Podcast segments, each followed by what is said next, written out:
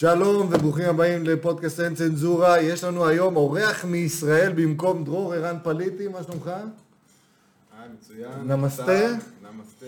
נמסטה. תודה, חזק תודה, מאוד. תודה שהזמנת אותי, איזה כיף לבוא. הגשמת לי חלום, אני חייב להגיד את זה. חייב להגיד את אתה זה. אומר, להיות בפודקאסט זה חלק מהחלומות שלך. אני לא יודע, אתה זה- וי ברשימה. נכון, כל מסע, גם של אלף קילומטר, מתחיל מאיזשהו צעד אחד קטן. תמיד רציתי להיות ברדיו, תמיד רציתי להיות די-ג'יי, לשדר לעולם. בעיקר מוזיקה, לא, פחות לדבר. בסדר, אבל- מתחילים ממשהו. יאללה.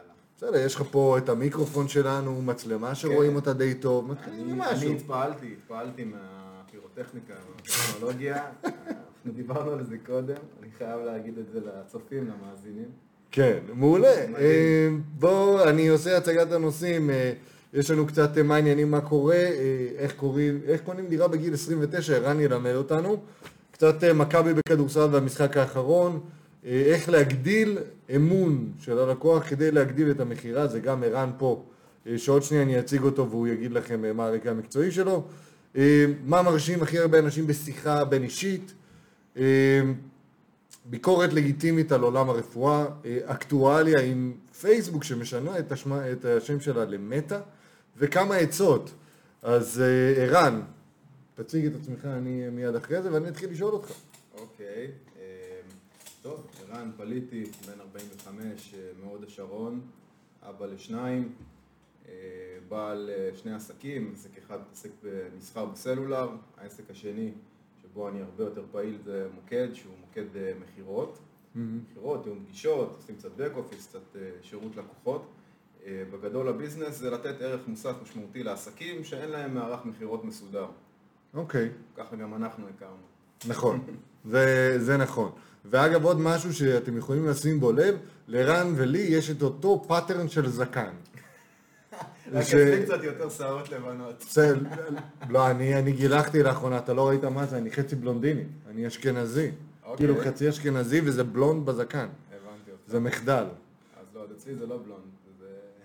זה... לבן, אתה אומר. איך אומרים, בגיל 45 זה מתחיל לצלוח לך, למרות שאחרי שהתגרשתי, אז הלכתי עשר שנים אחורה, אז אם שואלים אותי בן כמה אני, אז אני לא אומר 45, אני אומר 35. כן? כן. זה קורה?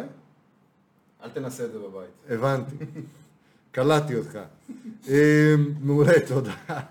אה, אני שר ברם, יש לי חברה לשיווק דיגיטלי, אני גם מנהל עסק נוסף בעולם הקוסמטיקה.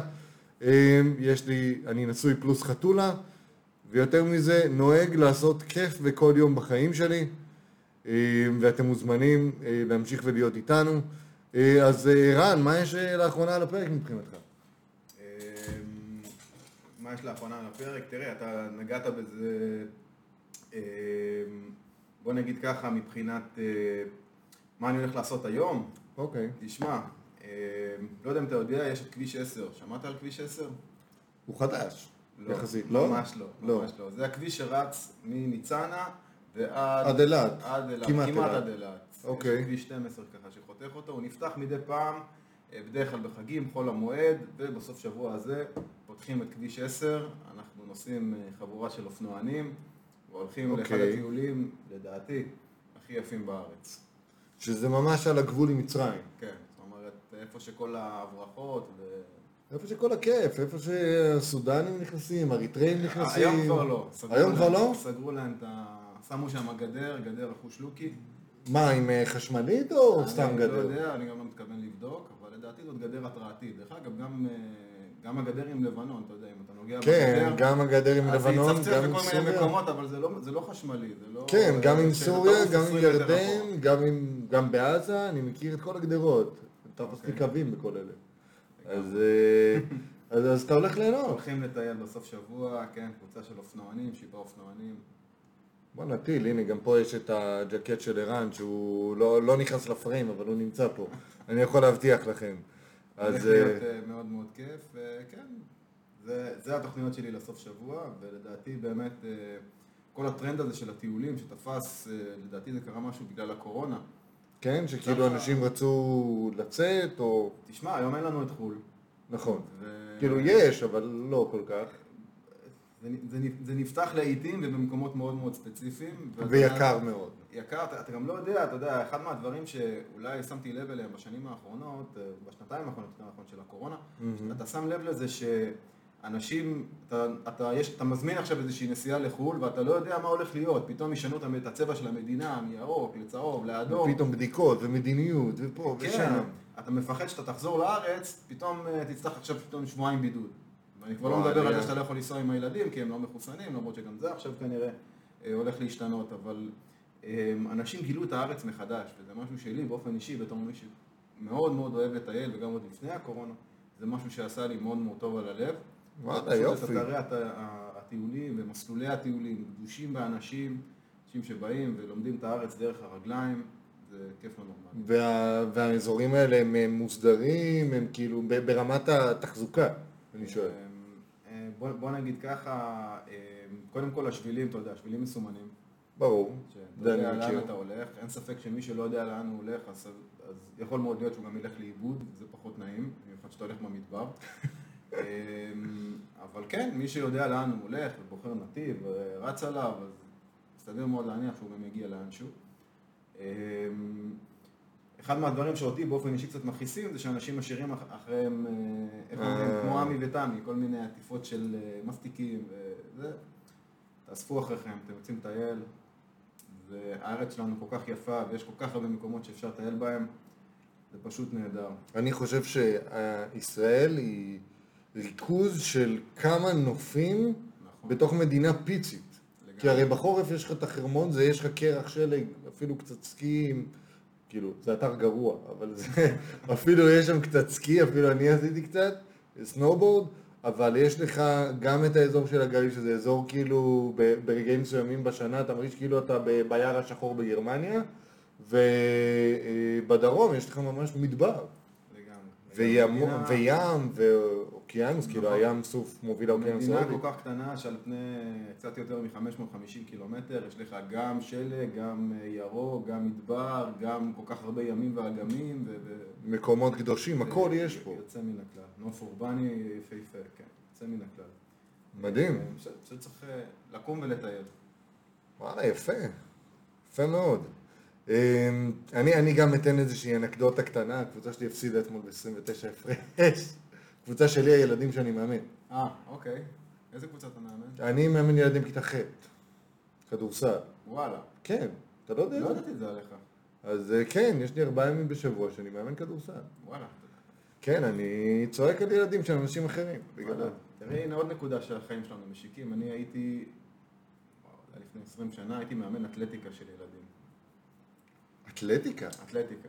וואו. וואו. אם אתה רוצה, אנחנו יכולים אפילו טיפ-טיפה להרחיב על הנושא הזה. אני אנחנו, חושב- אנחנו נרחיב. כי אני חושב שאחד מהרעות החולות של הספורט בישראל זה העובדה שהאתלטיקה שלנו נראית כמו שהיא נראית.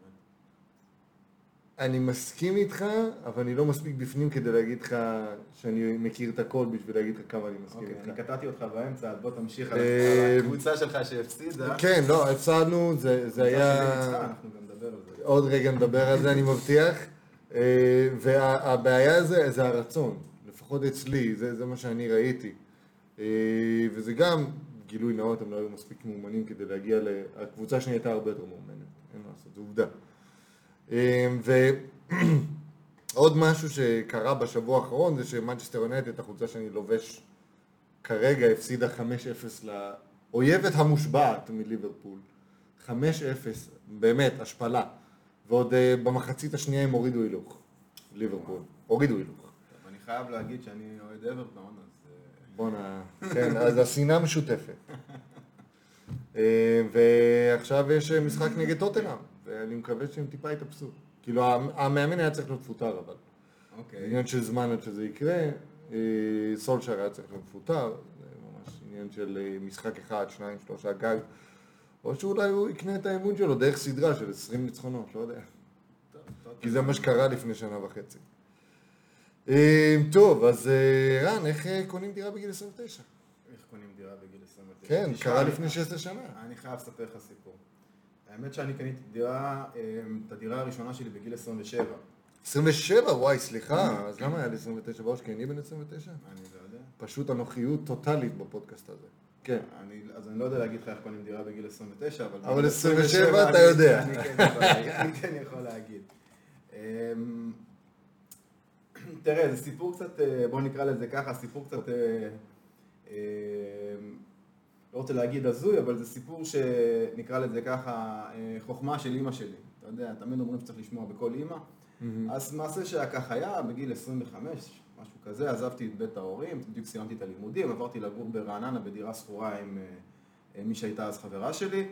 אה, גרנו שם שנה, בתקופה הזאת גם נפרדנו, ואז עמדתי לחדש את חוזה השכירות דאז ב- ברעננה, ואז אימא שלי, אימא שלי הנפלאה באה ואמרה לי, שמע, יא אבני, אה, זו חברה שלי פה מוכרת דירה בהוד השרון, דירת שיכון קטנה פה בשכונת שרת, בוא תראה. זה פה, זה כמה רחובות מכאן. כן, הייתי אז בן 26, אמרתי כאילו, מה לי ולהוד השרון, מה לי, אם כבר לגור איפשהו, אז תל אביב. כל החברים שלי גרו עוד בשכירות, מה לקנות דירה עכשיו? אני פותח שנייה איזשהו סיפור מסגרת, השתחררתי מהצבא בגיל 22, אוקיי? אוקיי. איך אומרים השיר הזה של הדג נחש, לא הייתי בקבע, הייתי בנחל, עשיתי שנת שירות. אה, וואו, כזה, אוקיי. השתחררתי בגיל 22, בחור קשוח. אני יודע. אמ, שנתיים, שר, עבדתי כמו חמור, עבדתי בארבע עבודות. מה, אתה מדבר בין 22 ל-24? כן, עבדתי, עבדתי ב- בארבע עבודות, בסדר? אוקיי. גיל 22 ו-23, שנתיים, עבדתי כמו חמור, בשתי עבודות. אוקיי. ב- בארבע עבודות, סליחה. עבדתי בפלאפון, בתור מציג מכירות. עבדתי... שם הכרת את אורי, שהוא הממשק כן, שלנו. שם אוקיי. הייתי- בפלאפון עבדתי 11 שנה, את אורי הכרתי כמה שנים אחר כך, אבל לא משנה. עבדתי בתור נציג מכירות בפלאפון, זאת הייתה תקופה שמי שלא זוכר, אנחנו מדברים איתך על שנת אה, על חשבונות של מאות 1999, שקלים. שאנשים לא היה להם בכלל טלפון, זאת אומרת, אתה יודע, היית, היו באים אליך אנשים, היית נותן להם את המספר הסלולרי הראשון שלהם, וואו. איזה מין התרגשות סביב זה, כן, ממש ככה. עבדתי בפלאפון בבקרים, אחרי הצהריים עבדתי בתור שליח של פיצות, פעמיים בשבוע אימנתי ילדים באתלטיקה, מה שדיברנו מקודם, ובשבתות הייתי עובד במשחקיות, לא יודע אם אתה זוכר, כל מיני מה, כל כאלה, משחקים, ה- שחק ארקייד אותה, ודברים האלה? שחק אותה, יש ביגור איזושהי משחקייה. אה, אלה, כן, כן, שיהיו לך כן. ילדים אתה תכיר. כן, כן, כל ה... יש לשחק אותה בעמק חפר. נכון, בטח שהיית ילד, אז ההורים שלך. סביר. אז היינו מוכרים שם, אבא שלי עבד אז בחברה שמכרה אנציקלופדיות, אמ, אז היה לנו שם מין דוכן כזה, והיינו מוכרים בשבתות אנציקלופדיות, הייתי מקבל עמלות מאוד מאוד יפות. בקיצור, כמו שאתה מבין, עבדתי אמ, שבעה ימים- בשבוע, משהו כמו 18 שעות ביום. בסדר? זה פחות או יותר היה. אמ, לא מתחרט, עשיתי הרבה מאוד כסף. וחסכתי גם הרבה מאוד כסף, ושלא תתבלבל, אני בתקופה הזאת גם מימנתי לעצמי, זאת אומרת, אחרי שעבדתי שנתיים, התחלתי ללמוד בבינתחומי, גם שכר לימוד לא פשוט. ההורים כן, שלי, זה יקר שם. ההורים שלי עזרו לי, אני לא אומר שלא, אבל את רוב השכר לימוד אני שילמתי, וכשהייתי כשהייתי סטודנט אז נשארתי לעבוד רק בפלאפון במשרה מלאה. לא משרת סטודנט, אתה יודע, כזה שבא פעמיים בשבוע. כן, משרה של 9 עד 5-6. בקיצור, משמרות, אבל עדיין. משרה אוקיי. מלאה, 7, 8 שעות ביום. ניהלתי אז אה, חנות של פלאפון. מהון להון חסכתי הרבה כסף וגם קלקלתי את עצמי. וככה נוצר לי איזשהו סכום יפה כדי להתחיל, וכמובן בגיל 27, אתה יודע, אתה בא לבנק, לוקח משכנתה בתור לווה יחיד, מסתכלים עליך כאילו נפלת מאיזשהו כוכב לכת אחר, אבל עדיין נתנו לי. כמו שאומרים, נתנו לי משהו כמו נתנו. 70 אחוז בזמנו מערך הדירה. אני אגיד עוד משהו, הדירות אז היו יותר זולות מאשר היום. קצת יותר זולות. אז אה, זאת אומרת, כן, זה היה... אמ, אבל גם, שלא נתבלבל, אני לקחתי את, ה, אמ, את הדירה עם 200 אלף שקל משכנתה. 200, 300 אלף שקל משכנתה. כאילו, הם נתנו לך 200-300 אלף? כן, וואו, זה כלום. זה כלום. היום. אמ, נכון. אז היה הרבה יותר, אבל זה עדיין במונחים של אבל תחשוב. שאני חסכתי, כאילו, גם כן סכום מאוד מאוד נכבד, שאפשר לי להתחיל. נכון. אמ, זה בעצם היה, אתה יודע, זה היה שילוב של הרבה מאוד עבודה קשה בתקופה שהשתחררתי מהצבא והיה לי באמת את הזמן ואת הכוח לעבוד. אז עשיתי הרבה כסף וגם חייתי טוב, אני לא מתבייש להגיד. ברוך השם. ותבונה של אישה מאוד מאוד חכמה שאמרה לי, זה מה שאתה. צריך לעשות, וגם אה, ביצים, לא מתבייש להגיד. טוב מאוד. וכל השילוב הזה ביחד, בגיל 27, הייתה לי דירה משלי, נכון, עם משכנתה, היה לי שותף אה, סמוי שקוראים לו אה, בנק הפועלים בזמן אבל אה, עדיין, תשמע, אני לא חושב ש... אבל הפרספקטיבה האחרונה זה כבר דירה שכנראה שילמת עליה, זהו, היא שלך. מכרתי אותה והתקדמתי לדירה יותר גדולה, נו, וכולי זה- וכולי. זה- זה מינוף, זה טוב. כשהתגרשתי אז אה, גרושתי אה, לקחה חצי מהדירה, אבל כן, אה, בסופו של דבר ככה זה עבד. אני אני אהיה איתך, איתך בשיא הכנות, תראה. אה, אני קניתי אז את הדירה בקצת פחות מחצי מיליון שקל. ויש דירה בהוד השרון. יש היום דירות, כן. זה לא משנה, אבל כל עוד יש לך נכס, בסדר? זה נכס שיכול למנף אותך לנכס הבא שלך.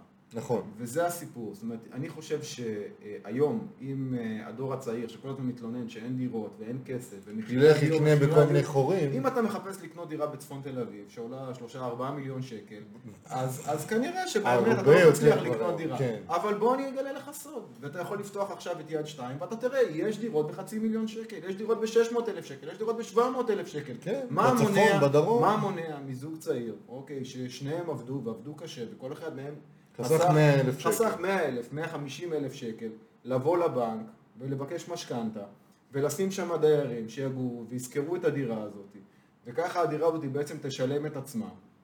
אוקיי, ואפילו יכול מאוד להיות שיישאר להם עוד אפילו עוד איזשהו בונוס שהם יוכלו לשכור דירה במרכז. אם הם רוצים לחיות במרכז זה בסדר גמור, אוקיי? מה מונע מהם לקנות דירה בחצי מיליון, 600 אלף, 700 אלף שקל בפריפריה, להשכיר אותה, ולגור במרכז, אני מסכים מכספי. השכירות. לא, לא, זה זה לא אותו זה פער. לא אבל משנה, ברור, זה לא משנה, טיפה אבל אם. אני, אם אני שוכר דירה היום בהוד השרון, משלם עליה לצורך העניין 5,000 שקל, נכון. אוקיי? זה המחירים לדירת שלוש, ארבע חדרים. ואני משכיר דירה בבאר שבע, בחיפה, או לא יודע איפה, בדרך כלל אה, אנחנו מדברים על אה, ערים שהן ערים סטודנטיאליות, אוקיי? ששם יותר קל להשכיר את הדירה. נכון. בסדר? אז אם אני מצליח להשכיר את הדירה נניח ב-3,000 שקל, ואני משלם 1,000 שקל משכנתה, ואני שוכר 5,000 בהוד השרון, אוקיי? אז מה הבעיה? לפחות יש לי עוד 2,000 שקל שהם סוג של הכנסה פסיבית. סוג של... בסדר, אתה, כן, ברור. אתה, אתה יכול גם להגדיל את המשכנתה, שאולי זה גם כן, זה צעד כלכלי, אני לא, לא יועץ משכנתאות, אבל עדיף כמובן שהמשכנתה תשלם את עצמה כמה שיותר מהר, כדי לשלם פחות ריבית לבנק. כן, זה אם לא צריך להיות אם יועץ זאת- משכנתאות, זה כן. היגיון כלכלי אה, בריא. כן, עם זאת זה כאילו כסף זול שאתה קונה, כן. הוא לא כסף זה- זול. זה המשכנתה, שהיא כאילו אמורה להיות היא כסף הלוואה זול. לטווח מאוד מאוד ארוך. זה כן, ואז בסופו של דבר היא שווה יותר מפי שתיים ממה שאתה לקחת בהתחלה. אבל בסדר, זה, זה כל אחד עם ה... ו- וזו נקודה מעניינת מה שווה שאתה מעלה. להתייעץ עם יועץ משכנתאות, אתה יודע, יש אנשים שזאת העבודה שלהם, כן. והם, אה, ומי שטוב בזה, כמובן גם שווה כל שקל. נכון. אז קודם כל תודה, זה...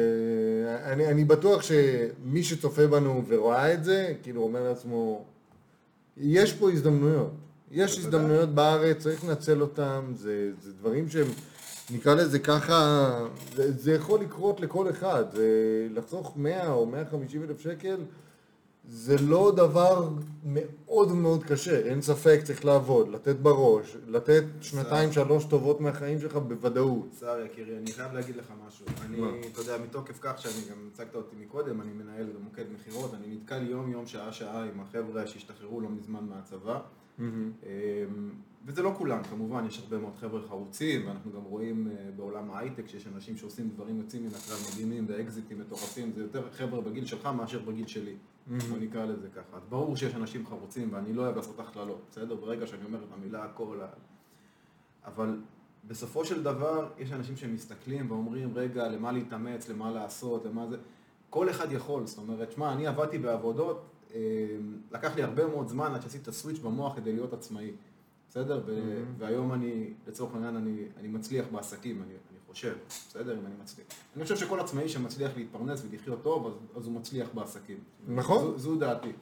אבל אם אתה מצליח להתפרנס מזה, להביא משכורת הביתה, לעשות נכון. דברים טוב, נכון. במיוחד בתקופה הנוכחית, אתה. נמצא מדהים. לגמרי, לגמרי. אז אני באמת חושב שהדור הצעיר, החבר'ה שרק השתחררו מהצבא, אה, מי שרעב ומי שרוצה להצליח, יצליח. מי שיושב כל היום ומחכה ו- מחכה להזדמנות שתיפול מהשמיים. בדיוק, זה כמו האלה שאתה, אתה, אני, אני מפרסם הודעת דרושים ב, אה, בפייסבוק, האלה שרושמים לי פרטים. אתה מכיר את זה? אז מה זה מכיר את זה? רק לי קורה? אני עושה את הפרסום. אוקיי, אתה מבין? אז הם רושמים לי פרטים. בוא, ריבונו של עולם, יש לך מודעת דרושים. הכל רשום שם. אין, אין הפתעות, בסדר? חוץ מהשכר אני מפרסם הכל. כמובן שאני לא אנהל עם מישהו משא ומתן על שכר. בטקסט אה, במודעה. בפייסבוק, כן. כן. תשלח קורות חיים. בוא נראה. אם זה מתאים. וואלה, אני אתקשר אליך, בוודאי שאני אתקשר אליך. אני שמתי שם את המודעה, כי לא, לא בזבזתי זמן בלשים מודעה עכשיו בפייסבוק, אה, כי משעמם לי, בסדר? ברור. אז אני- כאילו, לנו זה ברור. אז, אז כן, אז תשלח קורות חיים, ואם אם אתה טוב, אז כמובן אני אתקשר אליך, וננהל משא ומתן על כל שאר הפרטים. בסדר? כן, הפרטים. הפרטים. בוא, אתה יושב בבית, בחייגן ומתקשר נכון. לאנשים. פרטים. זה כמו, אתה יודע, לקוות שאני אזכה בלוטו בלי למלא, בלי, בלי לשלוח כרטיס. כן, לא, כן, לא. כן. אני... זה בדיוק זה. אז החבר'ה הצעירים, פשוט קומו, תעבדו, תעבדו קשה. אה, ושוב, אני אומר, אני לא עבדתי באיזושהי משרה, עבדתי בתור נציג מכירות בפלאפון. בסדר? כן, זה לא משרה שצריך אליה להיות וואו. נכון, אני שלחתי קורות חיים בפקס, בסדר? כאילו, זה... כן, הזמנים של אז. נכון, לגמרי, לגמרי. ואני לא בטוח שלכולם היה פקס. כן, לעבוד בבוקר בתור אה, אה, נציג בפלאפון, או לא משנה, בכל חברה אחרת, ולעבוד בערב בתור שליח פיצות, בסדר? או היום יש וולט, ולא חסר איפה לעבוד, אוקיי? אה, אתה רוצה שאני אתן לך insight קטן על מודל השליחויות של וולט, לפי מה שאני שמעתי? זה הם עובדים עם פרילנסרים. בדיוק. עכשיו, אתה לא פרילנס באמת, הם הופכים אותך לפרטנר של וולט. עכשיו, מה קורה? קוראים לזה איך שהם קוראים לזה. עכשיו, כמו שבסופר מה פארם, בוא נגיד ככה, לא הרבה יודעים את זה, אבל כל סניף הוא- הוא אוטוריטה בפני עצמה. זאת אומרת, זכיינות. זכיינות, נכון. כן. העמית הם קוראים לזה, associate. אה, כמובן. סתם זרק לי איזה... אז, אז תשמע הקטע, מה, מה, ש, מה שקורה זה שאתה יודע, שליחויות, מי שחרוץ בעולם השליחויות, עושה מעל עשר בחודש. עשר בחודש זה. עוסק מורשה. אוקיי. אז אה, וולט מקבלים על זה חשבונית של עוסק מורשה, והכל טוב והכל יפה, הם משלמים לרואה חשבון, הם משלמים את הכל, הם עושים את הכל. בסוף יוצא להם משכורת של עשר מתוך נגיד 18 אלף שקל שהם כביכול אמור להיות נטו. איך זה יכול להיות? אתה משלם לרואה חשבון, אתה משלם ביטוח לאומי איזה אם 1,500 אני מוציא... שקל, אז רגע, אז אני לא הבנתי, זה מודל של... של אה, אתה מקבל אחלה משכורת. אתה מוציא להם חשבונית. כן, כן, נו, כן, אז כן, מה, כן. אז אתה מוציא חשבונית, ואתה רושם שם סכום, ואתה צריך... וכל ההוצאות אה, עליך. כן. הוצאות ש... על- לא כאילו, אתה קונה אופניים או אופנוע עליך, ביטוח אוקיי. עליך, כל הדברים האלה עליך. כאילו, אתה עסק עצמאי לכל דבר נכון, בעניין. נו. אבל הם קוראים לזה פרטנר.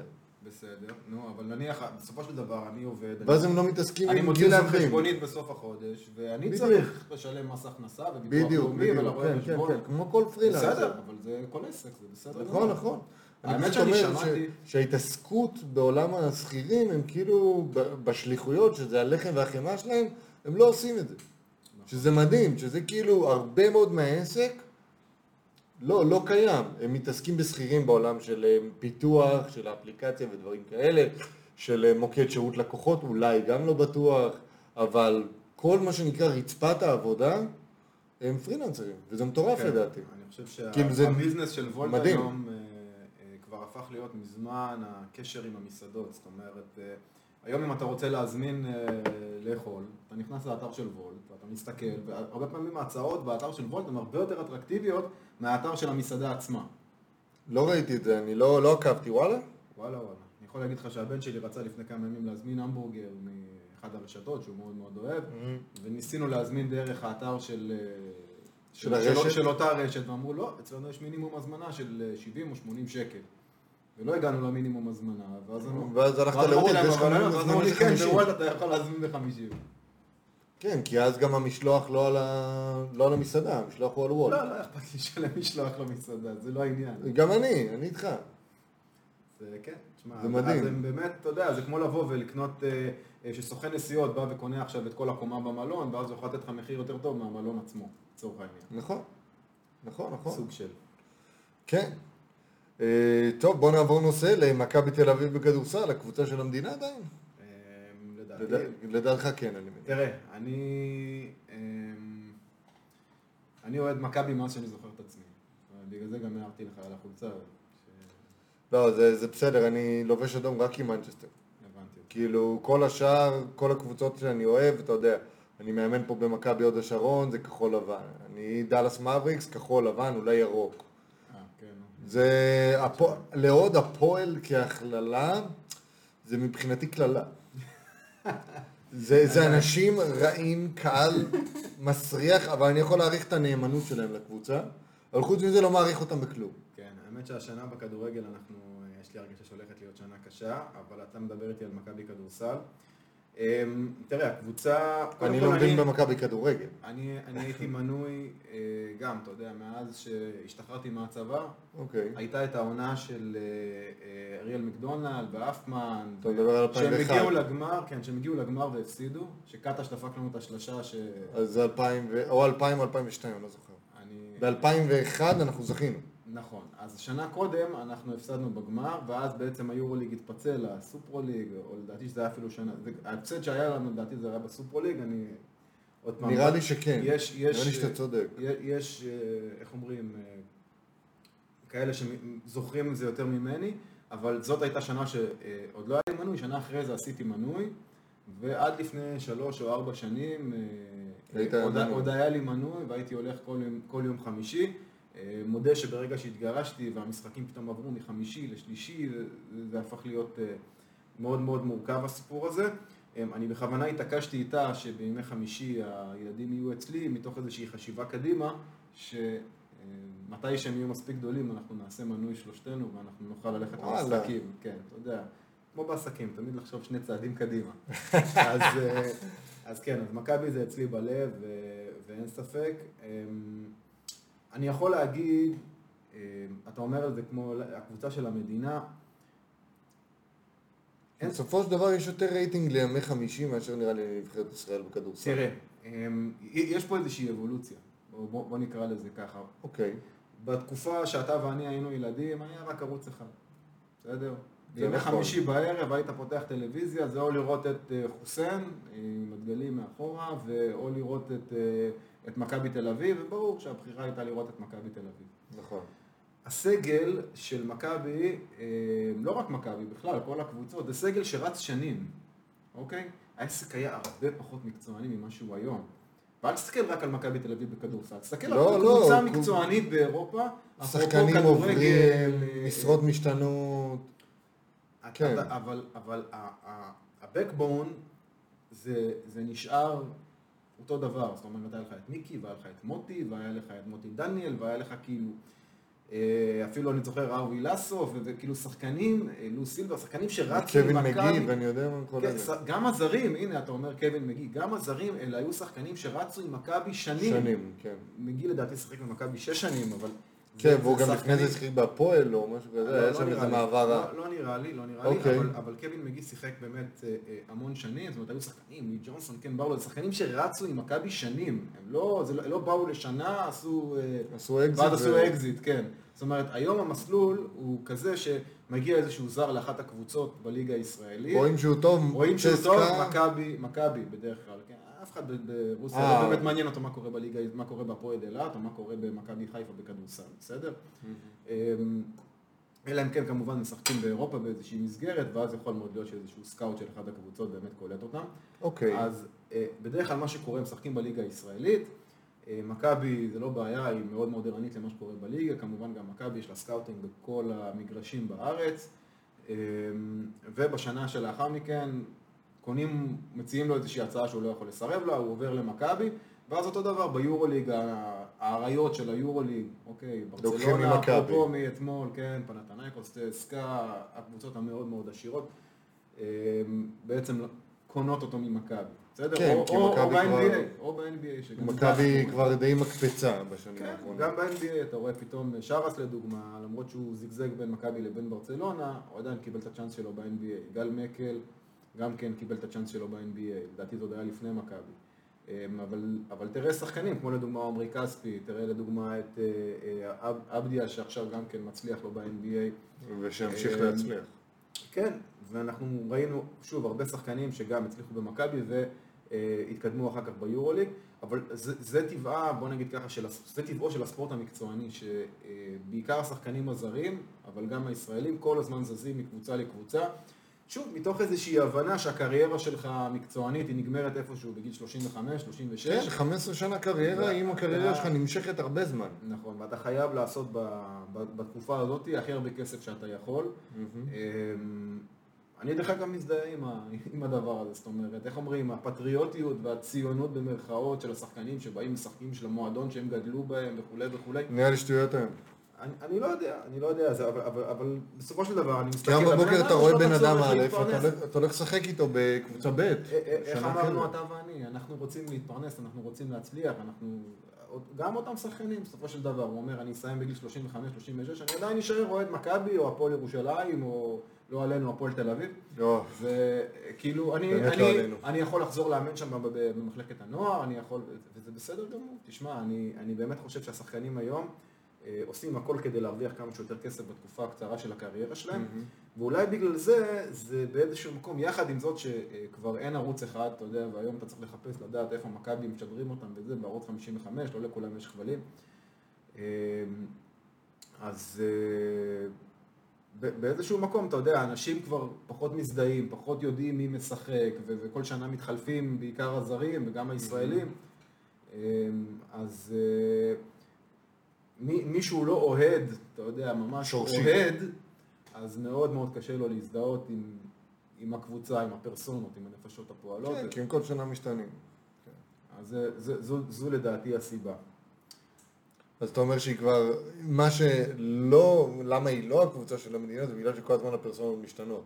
למה? אני זוכר, אני הייתי אז ילד בן, אה, לא יודע, 14, 13, משהו כזה, שלאנטוני פארקר נולד אה, הבן הראשון שלו. אז זה היה אירוע לאומי. זה אירוע לאומי. האמת שאני לא זוכר את זה, ואנטוני פארקר... היה את זה על המקרן, ואז היכל נוקיה. אני קראתי לחתול שלי פארקר. אחי, זה היה מטורף. אה, והיום אגב הוא ב-NBA, הוא עוזר מאמן ב-NBA. כן, הוא- ללא לא, ספק... עוזר- הוא עוזר GM. הוא לא- הוא. ללא ספק השחקן אה, הטוב ביותר ששיחק עם מכבי בכל הזמנים, אתה שואל אותי, אה, בוודאי השחקן הזר הטוב ביותר ששיחק עם מכבי בכל הזמנים. אני כרגע, אתה יודע, כבודו של מיקי במקומו מונח. אה, לא, עדיין. אנחנו מדברים פה על יכולות אתלטיות אחרות. אין, אין, אין ספק שזה כדורסל אחר לגמרי. אה, אני, אני, כן, אתה יודע מה, אתה נגעת עכשיו באיזושהי נקודה, אני זוכר שבאמת שהיה איזושהי אה, סדרה של גם כן, של הטוב מחמש, אה, ואנשים ישנו מחוץ אה, לקופות ביד אליהו בשביל לקנות כרטיס. אולי היום זה, לדעתי היום זה לא קורה כי הם פשוט מצליחים למכור את כל המנויים, אז אתה יודע, יש כרטיסים בודדים, אז כאילו מי ישן מחוץ לקופות בשביל לקנות כרטיס? כאילו, אין כרטיסים. אה, וואלה, אני לא יודע. היום גם קונים דרך האינטרנט, אז אולי בגלל זה... סיפור אחר, כן. המחזות הם אה, פחות, אה, נקרא לזה ככה, דרמטיים סביב האירועים הספציפיים של מכירת כרטיסים, אבל אה, אגב, פארקר היה, אה, אתה מכיר את מרקו בלינלי? שחקן? האמת שלא. שחקן, שחקן איטלקי, הוא סיפר על אה, חמשת השחקנים האירופאים הכי טובים שהוא התמודד איתם. חמשת או שבעת, לא זוכר. הוא שם אזכור כבוד בסוף לאנטוני פארקר. ואני מדבר איתך בן אדם שהיה ב-NBA, שיחק מול דירק נוביצקי, מול גסול, מול כל אלה, אנטוני פארקר, אזכור כבוד. מקום שבע. ש- אני, אני לגמרי מסכים איתך, אתה יודע, אחד החברים הטובים ביותר הוא היה שלי- אלוהים פה באירופה. אחד החברים אה, אה, הכי טובים שלי, שהוא מאמן כדורסל במקצועו, אה, אז אה, הוא יצא לו לאמן, אחד מהשחקנים שיצא לו לאמן זה הבן של דריק שרפ. די.ג'יי, די.ג'יי, לא? כן. נכון. היום הוא משחק לדעתי באחת המכללות בארצות הברית. אז אה, יצא לו לא מעט לדבר עם אה, דרק. אוקיי, והוא שאל אותו מי השחקן הכי טוב שהוא שיחק איתו אי פעם, דרק שרפ האגדי, הוא אמר, without hesitates, אנסוני פארקר. לא, ברור. הוא צריך ענק. אמ, אז, אז נכון, אז אתה רואה מה זה, זאת אומרת, זה- ו... ו... בגלל שהשחקנים כל כך, מת... כל כך הרבה מתחלפים, תראה, פארקר היה במכבי כמה עונות, זאת אומרת, טוב, היה איזה ארבע, חמש היה לו. גם שתי קדנציות, אבל הוא היה יותר, מ... יותר משלוש-ארבע עונות. אה, וכן, זה שחקן שלבוא ולהזדהות איתו, בנוסף לכישרון הפנומנלי שלו, שזה אף אחד לא ייקח ממנו, נכון, הוא- ולצניעות שלו, אתה יודע, זה גם כן משהו שאני מאוד מאוד אוהב אצל שחקן כדורסל. כן, הוא לא היה כאילו יוצא למועדונים מטורף או משהו כזה לפי מה שאני מכיר. זו הייתה לפחות התדמית שלו. נכון, תראה, לדוגמה, שרס הוא, הוא ילד רע. כן. אין, אין מה לא להגיד, יעזור ראית. אותו אתמול במשחק, איך הוא צועק, ואיך הוא... מתחרפן. שהוא עושה לשופטים, וזה, שזה חלק מהמשחק, וזה נורא נורא יפה. אמ, אה, אני חושב שהוא למד את זה מאוברדוביץ', דווקא. יכול מאוד להיות. גם לפיני היו, היית רואה פיני לדוגמה, זאת אומרת, זה היו גם כן, אתה יודע, מין סיפורים כאלה מחדר ההלבשה. פיני גרשון, אמ, בכל מה שקשור לניהול משחק, הוא היה באמת מאסטר. כן, בתגובתיות. ורץ וטיים-אאוטים, ולדעת, ולשלוט במשחק, ולהכניס שחקנים, ולדעת להכניס את השחקנים לאטרף תוך כדי משחק. באימונים, אם לא היה לו את דיוויד. בלאט, שכונה. אם לא היה לו את דיוויד בלאט, לפי, לכאורה שכונה. נכון, זאת אומרת, ופה בדיוק היה לו את דיוויד בלאט בתור עוזר מאמן. מי שהיה מעביר את האימונים זה היה דיוויד, ומי שהיה מנהל את המשחק זה היה פיני. כמה שזה... זה, זה, זה העבודה בסופו של דבר של מאמן. כלומר, לארגן את הקבוצה לקראת המשחק, ובשביל זה מסתבר יש עוזר מאמן, ולנהל אותם במהלך המשחק כדי שהם יעשו את הדברים אני טוב. חושב שזה יותר בקטע של עבודת צוות. אתה הרבה פעמים צריך לבחור לעצמך את מי שיודע להשלים אותך בצורה הטובה ביותר. נכון. אתה, אתה יודע, זאת אומרת, אם אתה תכניס בן אדם שיעבוד איתך בעסק, נניח אתה עכשיו תרצה להכניס פה שותף, אתה תרצה שאחד ועוד אחד יהיה שווה שלוש. בדיוק, שהוא יביא דברים אחרים לגמרי, לגמרי לגמרי ממה שאני מביא. שהוא לא יהיה עוד אחד כמוני, ברור. אתה מבין, אם אתה יודע להביא, סתם דוגמה, אתה איש מכירות מצוין, אתה אולי תביא מישהו שיהיה יותר טוב בתחום הארגוני, בתחום החשבונאי, בתחום הבק אופיס, אתה מבין? זאת אומרת, אם, אם אתה בהתקפה, צריך להיות מישהו בהגנה. אני איתך בעניין. זה הראש. ואם כבר אנחנו מגיעים לשלב של עסקים, אז אה, איך מגדילים אמון כדי להגדיל מכירה? איך מגדילים אימון? אמ, אני פשוט מכיר, אני מכיר את זה מה... מזה, ש... מזה שאנחנו עובדים ביחד, אני מכיר את זה מה... מהזווית שלך. אני שומע נגיד, זה, זה שאתה הגעת לכאן ו... ואפילו נתת את, ה- את הספל הזה, שזה אחלה. זה, זה, זה, לא, זה לא מתנה מטורפת, אבל זה כבר אומר, וגם השוקולדים היו טעימים. אז אה, כן, האמת שדווקא השוקולדים עלו לי יותר מהכוס. אני יודע. שוקולדים שוויצריים. אה. זה, זה הדברים הקטנים, זה עצם זה ש... מה, מה, מה שם... מגרים ל... איך אתה, איך אתה מנתח את זה? על אותו תת"ם. כן. איך אתה מנתח את, ה, את, את אופי התקשורת מול הלקוח כדי שהוא, כדי שהוא יסמוך עליך?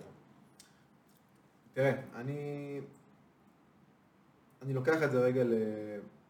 יש פה בעצם שתי, שני פיקסים, שתי רמות שאתה, אה, כדי לבוא ולהגדיל מכירה, אה, אתה צריך לדבר מצד אחד, אם אתה שואל אותי, אה, במיוחד שאתה מדבר עם לקוחות עסקיים, בסדר? אני עובד רק עם לקוחות עסקיים. אף אחד לא. מתקשר אליי אה, אה, שאני אעשה לו אישורים לחתונה, לחתונה שלו, בסדר? שזה גם עבודה שהיא מאוד מאוד סיזיפית ומאוד מאוד פשוטה יחסית.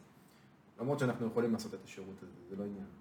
אבל אני יכול להגיד ש-99.9% מהלקוחות שלי זה לקוחות עסקיים. לקוח עסקי לא מק... לרוב לא מקבל החלטות מתוך רגש, אוקיי? אתה בטוח? אני... בוא נגיד ככה, ברגע הראשון לא. אחרי זה כן, תכף ותכף אני אסביר את עצמי. אוקיי. ברגע שאתה בא ואתה מזמין איזשהו משהו לעסק שלך, וזה לא משנה אם זה יהיה עכשיו במרכזייה אה, חדשה של, של טלפוניה, וזה לא משנה אם זה מחשבים חדשים, וזה לא משנה אה, אם זה מיקרופון חדש, אתה מסתכל ואתה אומר, רגע, איך אני יכול לעשות מהשקל הזה שני שקלים? בסדר? בגדול מסתכל כן. מה יוצא לי מזה, בסדר? אמ, וזה בדיוק העניין, זאת אומרת, אני, כשאני בא ואני אה, מציע את השירות שלי לבעל עסק, אני בא ואני אומר לו איזה ערך הוא יקבל ממני, מה יהיה הערך המוסף שהוא יקבל ממני, ולמה זה יחסוך לו, ולמה זה יהיה לו יותר נוח, ולמה ולמה ולמה, ובסופו של דבר הכל מתנקז לכסף. כשאני אומר נוח, אז זה כסף, תשמע, זה, זה כמו שלצורך חיסכון העניין... בזמן זה כסף. אתה רוצה מישהי שתעשה לך את הבק אופיס. ברור לך, כמו שברור לי, שאם אתה תעשה את זה, אתה תעשה את זה כנראה, לא בטוח, אבל כנראה תעשה את זה אפילו יותר טוב ממנה. בסדר? סביר. סביר, אוקיי, אבל מה, אתה צריך להשקיע בזה זמן. כן, וזה זמן שלא בטוח שיש לי. זה זמן שלא בטוח שיש לך, וזה זמן שיבוא על חשבון, לא יודע אם יש לך או אין לך, אבל זה זמן שיבוא על חשבון, דברים אחרים. זה יכול כן. לבוא על חשבון אה, אה, עסקה שאתה תסגור עכשיו עם לקוח חדש. או זמן עם אשתי או כל דבר. בדיוק, וזה יכול להיות הזמן האיכות שלך עם אשתך, דבר ש... איך אומרים, יהיה לך אחר כך אה, הרבה כסף לקנות לה כל מיני מתנות, אז להתפייס כי היא תכעס עליך. אז in the end of the day, ברגע שאתה נותן הצעה ללקוח, אתה בא ואתה מראה לו מה יצא לו מזה, מה הערך. אחר כך, אוקיי? ברג... אז מתפתחת איזושהי מערכת יחסים, בסדר? ובמערכת יחסים אה, מילת המפתח אה, היא אמון. וזה אני יכול להגיד לך את זה גם בתור גבר גרוש וגם בתור מי שנותן היום שירות לעסקים יום-יום, שעה-שעה. אוקיי. אז העניין הזה של האמון, ברגע שיש לך אמון באנשים שאתה עובד איתם, ואמון זה רגש, אני חושב. אני משוכנע. אז, אה, אז בעצם מתחילה, מתפתחת איזושהי מערכת יחסים שהיא הרבה מעבר לערך.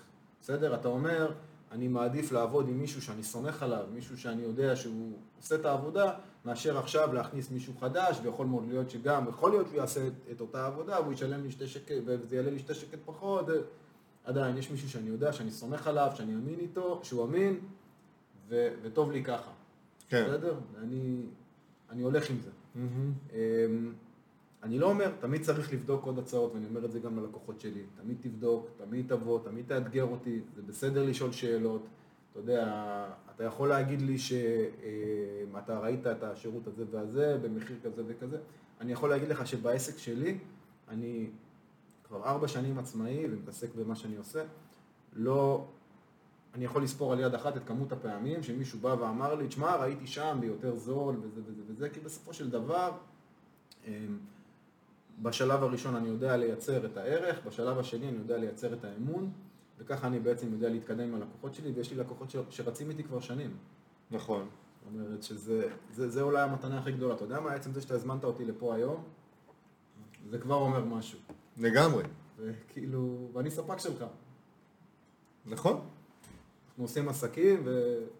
וזה, וזה נהדר וזה מצוין, ואנחנו בלי שום קשר, אמרתי לך את זה גם אתמול. אנחנו, אני, אני באתי כי אני נורא לדבר איתך. כי תמיד בשיחות שלנו נולדים כל מיני רעיונות, כל מיני דברים מגניבים, וזה מאתגר וזה כיף, אתה יודע, וברגע שאתה, אה, גם כן, אה, אפרופו, ברגע שאתה אה, מתייחס אל לקוח שלך, או הלקוח שלך מתייחס אליך, גם בתור יועץ, אוקיי? הרבה מאוד פעמים אני, שנייה רגע, אני אומר ללקוחות שלי, רגע, רגע, רגע, אני שנייה מסיר את הכובע של ה... אה, זה נותן שנותן שירות. לך שירות, אני בא לשבת שנייה לידך, ואני אומר לך מה שאני חושב. בסדר? מה שאני חושב על הלידים שאתה מספק לי, כשאני בא ואני מתקשר ואני מנסה למכור, בסדר? הרבה מאוד פעמים, אה, כדי באמת להבין יותר טוב גם את הלידים וגם את סוג העסק, אז אני שם שנייה את הנציג שלי, אני אומר לו, קח שתי קלמנטינות על חשבוני ולך לטייל, ואני יושב ואני עושה את השיחות. מאוד מאוד חשוב לי להבין מה, אה, מה ההתנגדויות, מה, מה, מה איכות הלידים שהוא מספק לי, בתור מי שאמור לסגור בשבילו את העסקאות. מהמם. והרבה פעמים אני מגלה שבאמת האיש מכירות שלי לא מספיק חזק, יכול להיות שהוא לא מספיק מחובר לעניינים, יכול מאוד להיות שהלידים באמת יש איתם בעיה. אוקיי? הכל יכול להיות. אני, אני, אני אתן לך כאילו סתם דוגמה, אני, אה, לקוח שלי שמוכר איזשהו קורס אינטרנטי מאוד מאוד מעניין, קורס ללימוד אה, אה, ספרדית. ספרדית. אה, די מהר הבנו שיש בעיה בלידים. זאת אומרת, אה, היו מגיעים לי לידים, הקורס עצמו זה קורס שהוא לא זול, הוא לא יקר, בסדר? הוא קורס שעולה קצת יותר מאלף שקל. אה, אבל אתה יודע, אולי לך ולי אלף שקל זה לא נשמע כל כך הרבה כסף לא בשביל, בשביל ללמוד. בשביל ללמוד שפה. אבל אם תיקח עכשיו חייל משוחרר שמתכונן לטיול הגדול, אז הוא יעדיף, כמו שאמרתי לך בזמנו, את הדואולינגו בטלפון. אז יכול להיות שהוא יעשה את הדואולינגו בחינם, ויכול מאוד להיות שהוא יגיד, "אה, אני אגיע לשם. מה- יכול להיות? יאללה, כאילו fuck it, אסתדר. מיליון טיילו לפניי, ומיליון יטיילו אחריי, ונסתדר, כן, והם- יודעים מה זה חרא כן, לימונדה. דון דה, זה, אה, מסתדרים. כן. אתה- מבין? אה, אותו כנ"ל סטודנטים, סטודנטים אה, גם כן הפרוטה לא מצויה בכיסם וגם אם תסתכל שנייה אה, על סטודנטים אה, אין להם זמן, בסדר? מי שחרוץ וגם עובד אז יש לו גם עבודה ויש לו גם לימודים, ומה עכשיו גם ללמד עוד שפה? אתה יודע, לא, לא שזה בעיה, כן, אתה יודע, כולנו שהיינו סטודנטים היה לנו לפחות שניים, שני קורסים באנגלית תוך כדי שלמדנו, למרות שאנחנו יודעים אנגלית, אתה יודע, כן. עדיין אנגלית עסקית, וזה innovation, כל מיני מילים שלא מלמדים אותם בתיכון. אינוביישן. כן. אז אמרנו, אם אתה רוצה אה, להגדיל אה, אה, מכירות, אז קודם כל אתה צריך לדבר על אה, ערך, ודבר שני אתה צריך לדבר על, אה, אה, בוא נגיד ככה, מערכת יחסים שהולכת לטווח ארוך, שזה נוצר אה, תוך כדי תנועה. אני חייב לציין שברגע שאתה, זאת אומרת, אתה נגעת פה במשהו שכתבת מכירות, זה משהו שהוא מאוד מאוד גדול. הוא הוא עצום, ברור לי. אה, מכירות ללקוחות פרטיים, אפרופו, שונות אוקיי. במהות מעסקיים. בסופו של דבר, כשהנציג שלי, זה שמוכר את הקורס של הספרדית, אני דורש ממנו לעשות איזו שיחה של 3-4 דקות עם הלקוח, לפני שהוא בכלל ניגש איתו לעניין. עם הלקוח שלך או עם ה... או עם ה-C? עם אם אתה עכשיו ה-B2C? רוצה למכור, אה, כן, ב-B2C, נניח עכשיו אתה רוצה למכור ללקוח הסופי, כן. בסדר, את הקורס בספרדית, אם אני עכשיו אתקשר אליך לצרכן, ואני אתחיל כן. לראות באוטומט, אה, הקורס הוא ככה, הוא ככה, הוא ככה, הוא ככה, הוא ככה, אז אה, הלקוח יגיד, אוקיי, תודה רבה, אני אבדוק, אני אחשוב, אני אחזור אליך, בסדר? כן. הוא יחזור אליך? אם אומרים שהוא חוזר, אם מישהו אומר שהוא חוזר אליך, נדיר שהוא חוזר. בערבית זה נשמע יותר טוב, בוקרה פיל מישמיש. אוקיי? אוקיי. אז אה, אני בא ואני אומר שברגע שאתה בא ואתה מדבר עם הלקוח הפרטי, הוא מקבל את ההחלטות שלו נטו מתוך רגש, בסדר? אשתך שהיא הולכת בקניון, היא קונה בגדים כי חסר לה מה ללבוש. אתה יודע שהתשובה היא לא. היא רואה בגד, זה עושה לה טוב על הנשמה, זה עושה לה כיף, אז היא נכנסת וקונה. ו... אגב, גם אני כזה, לא חסר לי בגדים, אני עדיין קונה. בסדר גמור. כי גם כן. אתה, אתה בא בתור שר, אתה מקבל החלטה, ומהרגש אתה לא מקבל החלטה, אתה לא אומר וואלה, אני אקנה עכשיו אה, ג'ינס יפים, זה יעשה לי יותר כסף בעסק, בסדר? זה- זו החלטה שונה לחלוטין. זה אותו דבר, ברגע שאתה רוצה לייצר אמון בתהליך המכירה, אז אתה חייב לדבר לרגש של הלקוח. אתה חייב לחמם אותו, אתה חייב לעשות איתו סמולטוק הרבה יותר ארוך. בוא תספר לי למה אתה רוצה ללמוד, אוקיי? ואז הוא יספר לך שאימא שלו דוברת את השפה, או כל או דבר שהוא אחר. רוצה עכשיו לעשות עסקים בדרום אמריקה או בפיליפינים. עסקים, כן, היו לי לקוחות שאמרו לי שהאישה שלהם, היא מדברת עם אימא שלה כל הזמן ספרדית, והוא לא מבין, אז הוא רוצה ללמוד. כן. כדי- לשמוע מה היא אומרת. כדי להבין, כי הוא יודע שמדברים עליו מאחורי הגב. קל. בתור אחד שלומד רוסית אני יודע להגיד לך. אה, בדיוק, כן. אתה יושב בארוחות משפחתיות ומדברים רוסית, ואתה יודע שמדברים עליך. האמת שככה גם אני למדתי, הייתה לי חברה רוסייה שלוש שנים, אז למדתי ככה ככה. ואתה בא, אתה שומע, אתה אומר, "אמ, הבנתי, הגעתי לרמה שאני מבין מה מדברים סביב שולחן השבת. אז כן, אז לדבר לרגש ולמצוא לכל אחד באמת את הנקודה שזה קצת כואב לו, ואיך אומרים, להכניס את הסכין וטיפ טיפה לסובב. וככה אתה בעצם מצליח לחדור את, ה, את השריון הזה של הלקוח, ברגע שאתה חודר לו דרך הרגש, אבל זה רק עם לקוח, בעיקר עם לקוחות פרטיים, אצל לקוח עסקי זה בא, לדעתי, רק אחרי תקופה. שהצלחת באמת להוכיח את הערך המוסף שאתה נותן לו, שהעסק שלך נותן לו. אוקיי, אוקיי, אני מקבל את זה, זה כאילו, זה... מה, מה, למה השלב השני, כאילו, מתי השלב השני מגיע בלקוחות עסקיים? אמ, לדעתי זה, זה אמור לקרות די מהר, אה, בוא נגיד ככה, קצת אחרי החשבונית הראשונה. בדרך כלל את החשבונית הראשונה אתה משלם, אתה אומר, אוקיי, אני עדיין לא מבין על מה אני משלם. אם בחשבונית השנייה הוא לא מבין על מה הוא משלם, הוא כנראה יעזוב אותך. אוקיי, אוקיי? ופה, אם אתה מצליח להפעיל את הרגש, אז הוא כנראה יישאר איתך. אוקיי, קיבלתי את מה שאתה אומר. מעניין. שוב, זה צריך לבוא ביחד, זאת אומרת, אם אני לא נותן לך ערך ואתה עדיין מאוד מאוד אוהב אותי, כן, זה לא... אתה, אתה לא תישאר.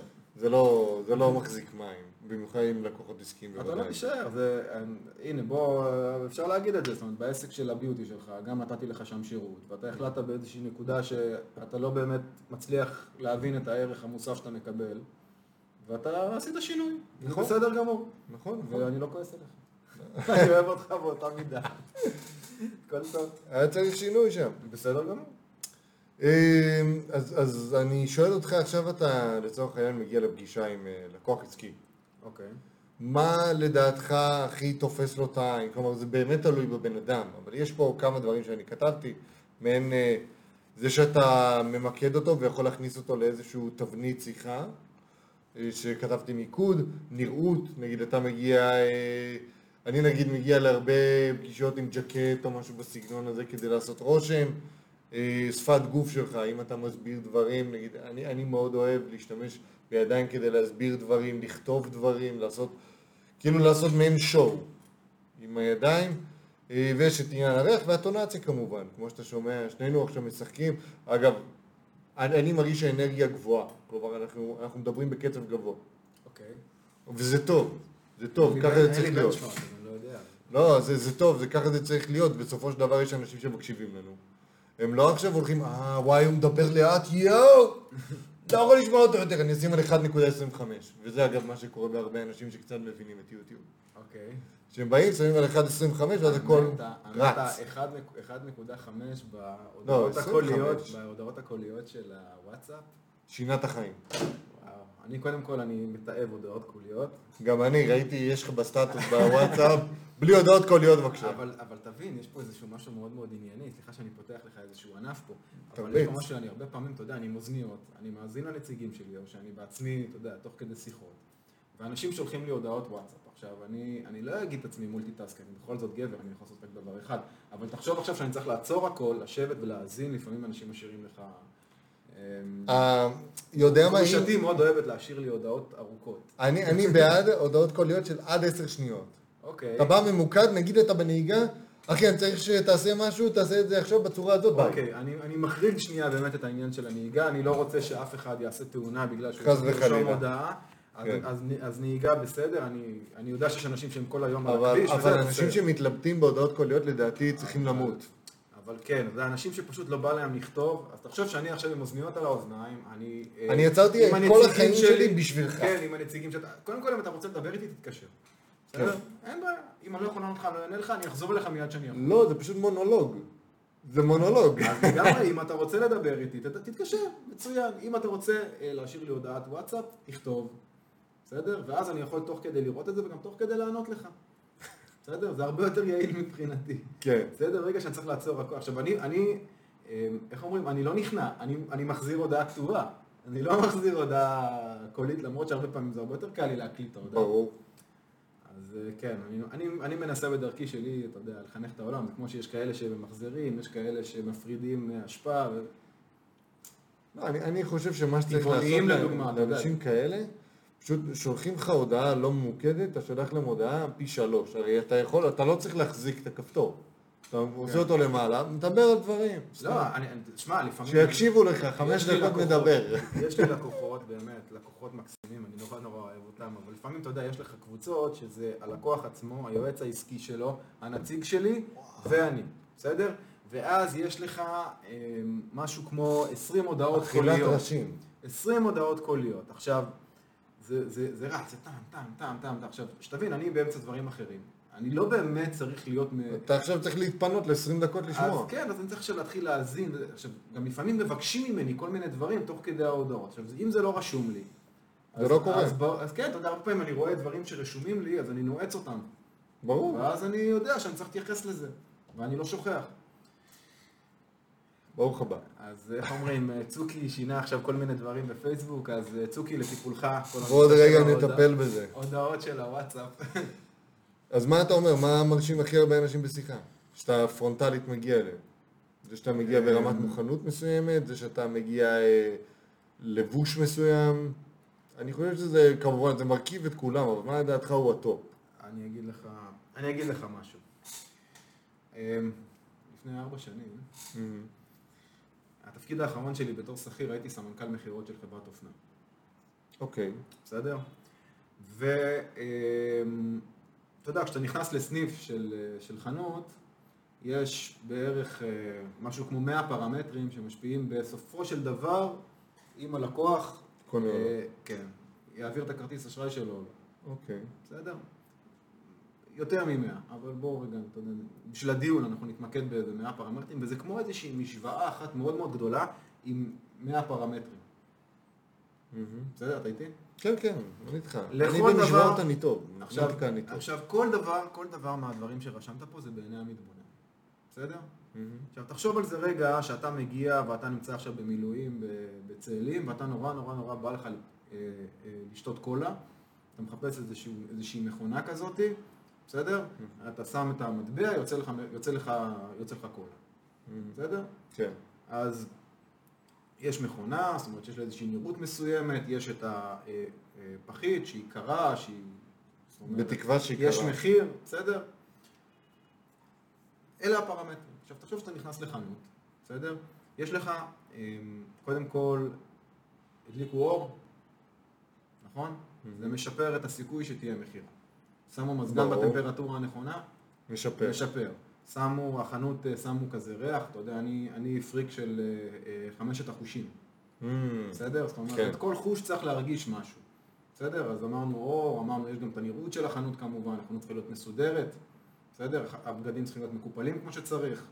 אז אתה אומר יש הרבה אספקטים. אתה מסכים איתי שמכירה יכולה להתבצע גם אם אנחנו עכשיו נשים, אה, נשים את הסחורה בשקים, בסדר? ולא יהיה שום ויז'ואל כלום, בסדר? ולא יהיה מזגן והחנות תהיה חשוכה אה, ואפילו לא תהיה מוכרנית, אלא יהיה איזה מין כמו בשופרסל, אתה יודע, קופות בשירות עצמי. יכול להיות שיש איזושהי לקוחה שתיכנס לחנות, פתאום תראה איזושהי בגד שנראה לה והמחיר נראה לה והיא תעביר אותה בקופה של השירות עצמי ותעביר בכרטיס אשראי.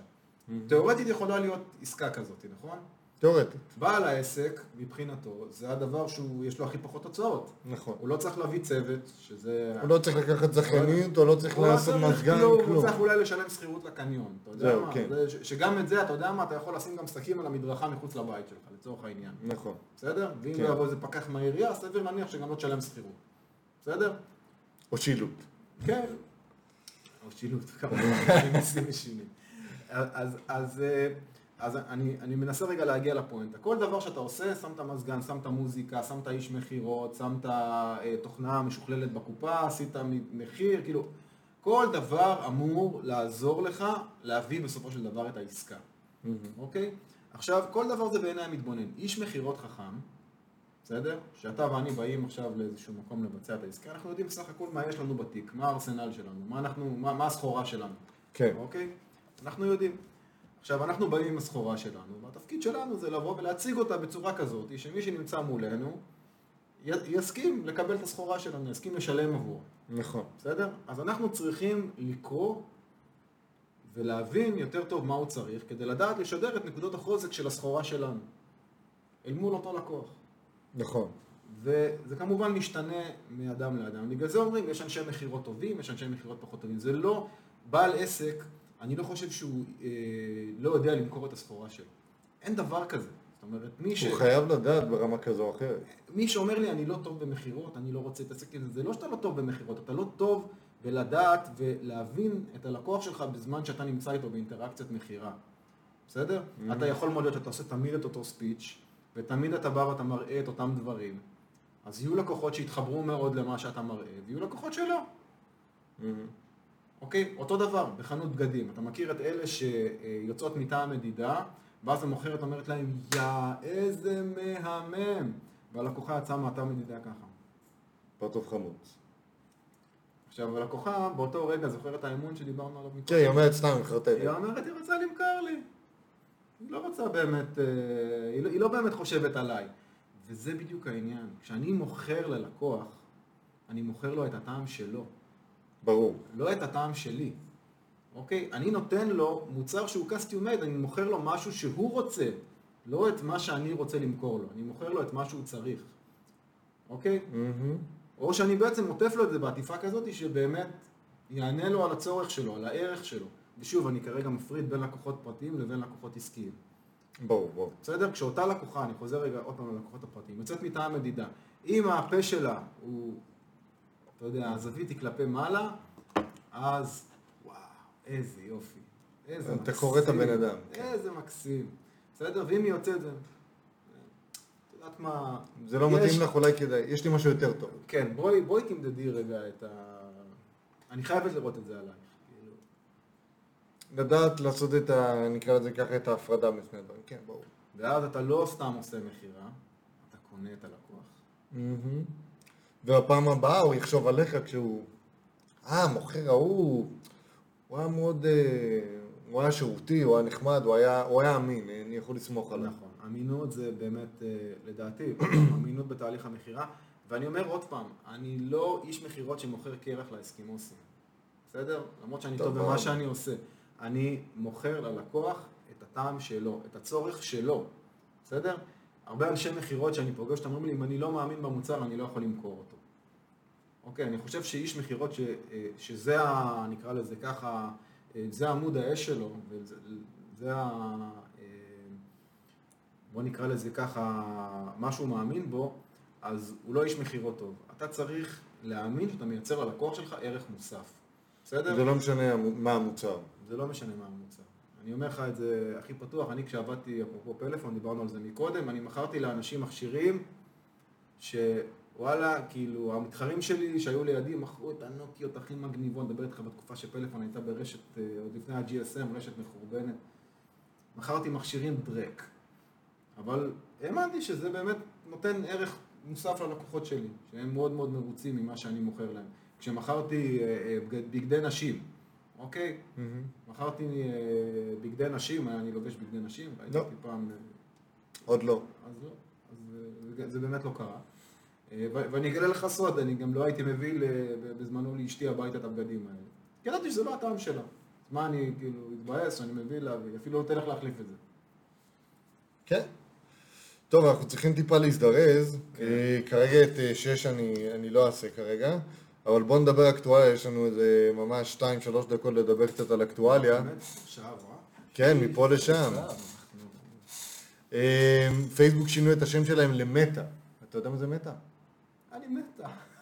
כמעט, כמעט. מטא זה מעין אה, אנרגיה חיובית. זה התחום שלך. אני, אומר, לך. ששינו את זה למין אה, אינפיניטי כזה. כן. אוקיי. מ- מטא ב- בעולם לפחות הקרמטי ההודי זה כאילו אנרגיה חיובית, לאחל לחיוב. זה בדיוק ההפך ממה שפייסבוק עושים בפועל, אבל אה, בסדר, ניתן להם. אין- אין לי- דעה. בפועל. אגב, אגב, הם לא ישנו את השם של האפליקציה, הם לא ישנו את השמות של המוצרים, אלא מטא תהיה מעין חברת על שהשלוחות שלה יהיו פייסבוק, אינסטגרם, וואטסאפ ודומיהם. כלומר, הם, הם לא ישנו את ה...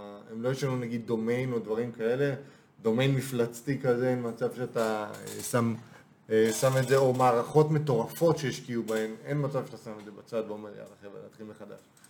אז אה, כן. אני חייב לציין שאין לי- דעה על העניין הזה. לדעתי זה פשוט די צביעות, אני- אבל...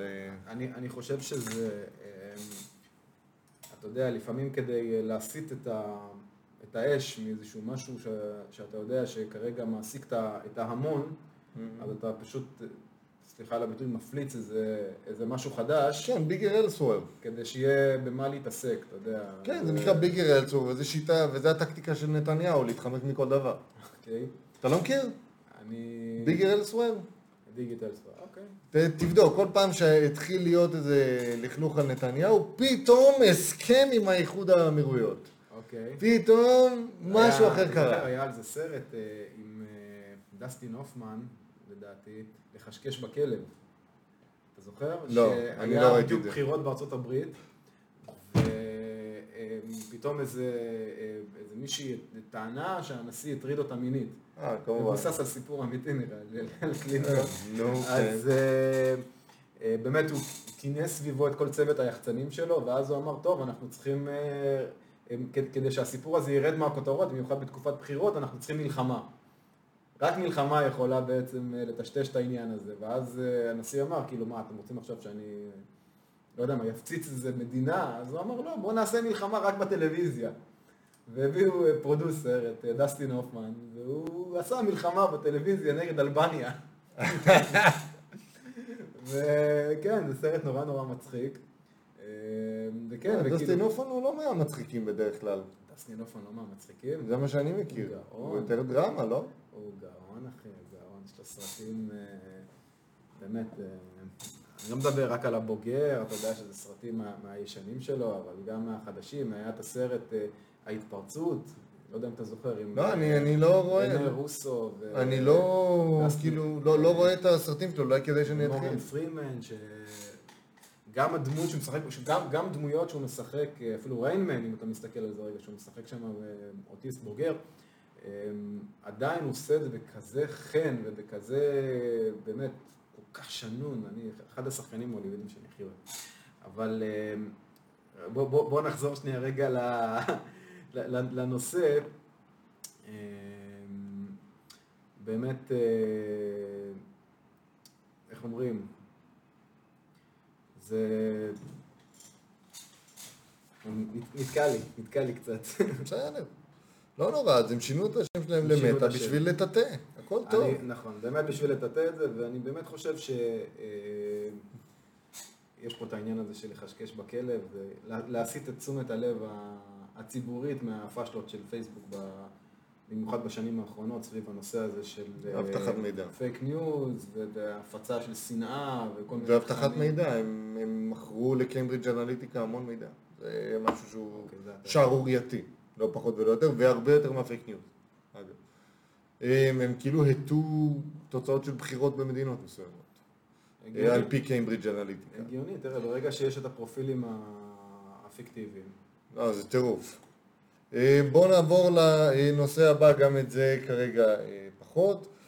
שימוש במזומן מצטמצם, שמעת על זה? כן. פחות נוגע לי, אם לומר את האמת. תראה, אני בכלל בן אדם שמשלם מיסים, אתה יודע, אז... כולנו. אז אני, האמת שגם גם חוק הדלקנים עכשיו שדיברו עליו, אפרופו שימוש מזומן, זה, זה מבחינתי רץ על אותו... כן, זה אותו דבר. מטרה לצמצם את, ה, העלמות המס, וכל דבר שאפשר היום לעשות אותו מבחינתי באמצעים טכנולוגיים שיכול לצמצם העלאות מס, מבחינתי זה מבורך. אני, שוב, להחריג אולי, אני, אני לא בטוח שסולר בדלקנים זה משהו שהוא חכם לעשות אותו, כי זה פוגע בעיקר בנהגי משאיות, נהגי מוניות, אנשים שהם, אתה יודע, יש המון תחרות. הם עובדים מזומן המון. בתחום של הסולר, לא, בגלל שאם אתה עכשיו נכנס לתחנה, אבל יש לך דלקן, אתה חייב לתדלק בדלקן. אומרת, והרבה תחנות מציעות אה, מחירים מאוד מאוד אטרקטיביים אה, של סולר. Mm-hmm. אז בעצם זה באיזשהו מקום יפגע בתחרות. אם יהיה אפשר לתדלק במחיר של התחנה דרך הדלקן, אז זה יכול להיות שינוי מבורך. אוקיי, מעניין, אני, את האמת שאני פחות מכיר את זה, את העניין של הדלקנים, אבל טוב שאתה אומר.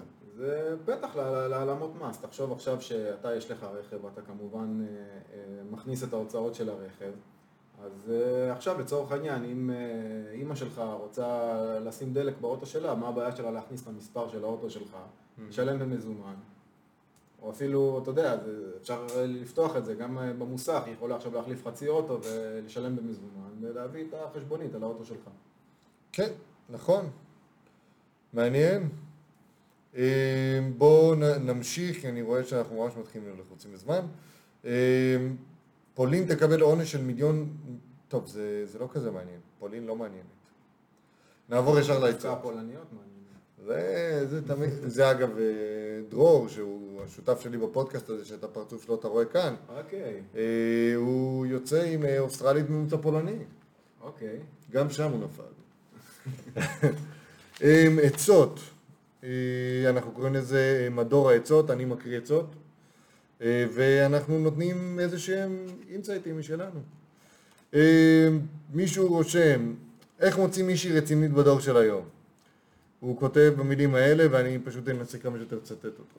אני רציני, אני, כאילו, אני מכיר את עצמי, זה שאני נראה טוב, זה כנראה בימים האחרונים. אה, אני יודע שאני נראה טוב, לב טוב, בעל מוסר נימוסים ומכבד, נמאסתי שאני משקיע את זמני על הבחורות הלא נכונות, זאתי בוגדת, זאתי זרקה, זאתי לא מתאימה בגלל משחקי אגו. אה, בשנייה יכולים להחליף אותך אם מוצאים משהו יותר טוב ממך, אהבה אמיתית זה דבר אמיתי, אבל איך תשיגו את זה? מרגיש לי שיש לי הכל בחיים, אבל הריקנות הזאת של הזוגיות גומרת אותי, המשחקי אגו, הרשתות החברתיות, הלימודים שבקושי נותנים זמן להכיר ולבנות משהו יפה. בא לי לגדול בדור של ההורים שלי, הדור הכי יפה. הזוגות הוא בן 25. הדור הכי יפה, הזוגות אה, היו נלחמים על זה, זה על זה כשהיה משבר, היום, היום זורקים הכל שמשהו לא מסתדר, תמיד יש לך חילוף בשנייה באינסטגרם, אני כבר fucking בן 25. אנשים מסוימים מתחתנים או כבר עם ילד, מה ביקשתי? למלא את החלל הזה, הרקע הזה שנקרא זוגיות, להשקיע בבן אדם הנכון, ולא אחרי דרך ארוכה לגלות שזו טעות. אה, ואני אגיד לך משהו, אתה תמיד תגלה אה, שזה טעות עם הגישה הזאת. אה, ואני הייתי מנסה, אני הייתי הולך נגד הזרם, היום. תנסה להתחיל עם מישהי בבר. תראה, אני חייב להיות כנה, תראה, אני... התחתנתי כשהייתי בן 31, אוקיי, ואני בן אדם של זוגיות. אמ, ואחרי שהתגרשתי, אז חזרתי לשוק הפנויים פנויות, אה, וכל הבחורות שהכרתי אותן זה היה דרך אפליקציות. וואלה. כן. אומרת... אה, אני חושב אבל שזה רמת בגרות אחרת. הרומנטיקה, הרומנטיקה קצת יותר, יותר מורכבת. אמ, אני יכול להגיד שזה הרבה יותר זמין, זאת אומרת, אתה רואה בחורה בבר, אה, אחד הפחדים הכי גדולים של בן אדם זה הפחד מתחייה, בסדר? לך שזה אפילו יותר פחד ממוות ברוב המקרים. וקצת פחות מפחד לעמוד על במה. שזה סוג של פחד מתחייה. כן, זה גם, זה סוג של בן אדם, אבל, אבל עדיין אה, הפחד מתחייה הוא פחד אה, מאוד מאוד רציני. באפליקציות, ברגע שאתה בעילום אה, פנים הרבה פעמים, גם בעילום שם, אז אה, fuck it. תשמע, אתה גם יכול, אה, אה, שוב, מזיכרוני, אתה בערב אחד באפליקציה, אתה יכול להתחיל עם 50 נשים, זאת אומרת, בקלי קלות. אתה מתחיל עם 50 נשים, אחת תחזור אליך, אחת תענה לך. אתה... ואם אתה ורבלי, אתה יודע... חוק, המשחקים, חוק המספרים הגדולים, כן. מה, בבר, אני נכנס לבר עכשיו... אתה מתחיל עם כל אחת? לא. כן, מה, אתה לא יכול. אתה גם לא יכול, זה נראה פתטי, כאילו מה, אני אעבור אחת-אחת ואני אשאל אותה מה שלומה וזה, ונתחיל לפתח את השיחה במוזיקה רועשת וזה, והיא אה, מדברת איתך עם אוכל בפה. אבל מה היית נותן לו בתור המלצה? הייתי אומר לו שיתאזר בסבלנות. אה, יש לנו פה מישהו שמנהל מוקד, כמות הפעמים שהוא שמע לא, כן, אתה תשמע הרבה יותר לא מכן, וגם אחרי שאתה חושב שזה כן, אתה יודע, צריך לתחזק את זה, זה מערכת יחסים. זה לא... אה, אתה צריך כל הזמן להפתיע, אתה צריך כל הזמן לחדש, אתה צריך להמציא את עצמך מחדש. אז אה, אני יכול להגיד שברגע שהיא תגיע, אתה תדע שזה זה, אל תאבד תקווה, תמשיך לנסות. להתייאש זה משהו לחלשים. ואל תשכח משהו מאוד מאוד חשוב, שאני תמיד מייעץ לכל אחד לפני דייט ראשון. תאונן לפני, כדי ששפיך לא ינהל אותך. שפיך במוח לא ינהל אותך, זה רע מאוד. בדייט ראשון זה, זה, זה עושה אותך ישר נידי ורוצה לגעת יותר מדי ודברים כאלה, אתה חייב להיות קצת hard to get. קצת, אוקיי? קצת כבוד עצמי. אני חייב לציין שאני מעולם לא ניסיתי את השיטה הזאת. אני אומר לך, הצלחה. אוקיי. הצלחה, הנה, אתה רואה, התחתנתי בגיל 25. הנה, בבקשה.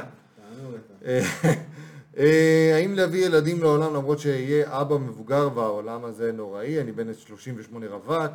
עברתי הרבה דברים לא פשוטים בחיים ולקח לי הרבה זמן להתגבר עליהם, כיום אני נעזר בציפרלקס בשביל להרגיש בסדר עם עצמי, וואו זה חרא. השאלה שלי היא לגבי ילדים, מלבד העובדה שאני אהיה הורה מבוגר, אני אישית חושב שאין לי איך להגן על ילדים שאולי יהיו לי מהעולם הזה. אלימות, כאב נשי, טיפשות ורוע הם חלק מהדברים השליליים שיש מהם הרבה בקיום האנושי. לכן אני חושב שזו טעות להוליד ילדים, מצד שני אין לי מה לעשות בעולם הזה מעבר לגיל 40-45 אם אני אהיה ללא ילדים, וגם ההורים שלי רוצים נכדים, אל, ת- אל תחשב בהם. אה, האם לעשות ילדים במקום אגואיסטי של לא להיות זקן ערירי, למרות שאני משוכנע שהם יסבלו בחיים שלהם, אולי לא כמוני, אבל עדיין. אז אני אגיד לך משהו חשוב, אתה דיכאוני. לוקח ציפרלקס. כן, כאילו אתה צריך טיפול עוד לפני שאתה עושה עבודה כלשהי בעניין ילדים, וחוץ מזה אתה רווק. אז אם אנחנו מדברים פה גם על אה, ציפרלקס, גם על דיכאוני, וגם אתה רוצה לרצות את ההורים שלך, אתה נמצא במצב רע מאוד. אני, אני חייב אה, להוסיף שבאמת אה, ציפרלקס, אתה יודע, זה כמו שאני אגיד עכשיו שיש לי כאבי שיניים ואני לוקח אקמול, בסדר? זה לא באמת מטפל בבעיה של הדיכאון שלך, זה מטפל לך בסימפטומים, מטפל בתסמינים. יש היום טיפולים, אה, באמת, אה, טיפולים מצוינים, אני לא מדבר, יש כאלה שהולכים לפסיכולוג, אה, יש בזה יתרונות ובזה חסרונות, יש כאלה שהולכים לטיפולים אצל מומחים בתחומים האלה של דיכאון וחרדה. טיפולי CBT שמעתי שהם מאוד מאוד עוזרים. כן, גם אני. אז באמת, לקחת את ציפרלקס זה לטפל בסימפטום ולא לטפל בבעיה מהשורש. אני מאמין שאתה תטפל, ברגע שתטפל בעצמך אתה תראה את העולם אחרת, ובטח ובטח אל תעשה שום דבר, לא כדי לרצות לא את העולם ולא את ההורים שלך, בסדר? וגם אם תהיה אבא מבוגר ובסוף תרצה את זה, זה בסדר, זה יסתדר. בסוף אתה תרצה את זה, אתה תצטרך יגיע. להתאמץ יותר, בסדר. אתה לא רוצה להיות האבא הזה ש... הדיכאוני שבקושי ש- יכול נכון. ומסוגל להיות עם הילדים שלו. נ- נכון, נכון. אתה רוצה להיות אבא מאושר, אתה רוצה להיות אבא שמח, אתה רוצה להיות אבא שמעורב בחיים של הילדים שלו, ולא האבא הזה שמגיע מהעבודה בכוונה בשמונה וחצי אחרי שהילדים הלכו לישון כדי שיהיה לו שקט בראש. ובשבתות אה, נושך שפתיים כל רגע עד שזה ייגמר כדי, בדיוק. כדי שהזמן יעבור וביום ראשון בבוקר הם כבר ילכו למסגרות. אה, ויש לנו שאלה שהיא קצת מופנית אליי, אבל אני אשמח גם אם תענה עליה. אה, האם גברים שמים לב לציפורניים של בחורה? זו שאלה שמופנית לגברים.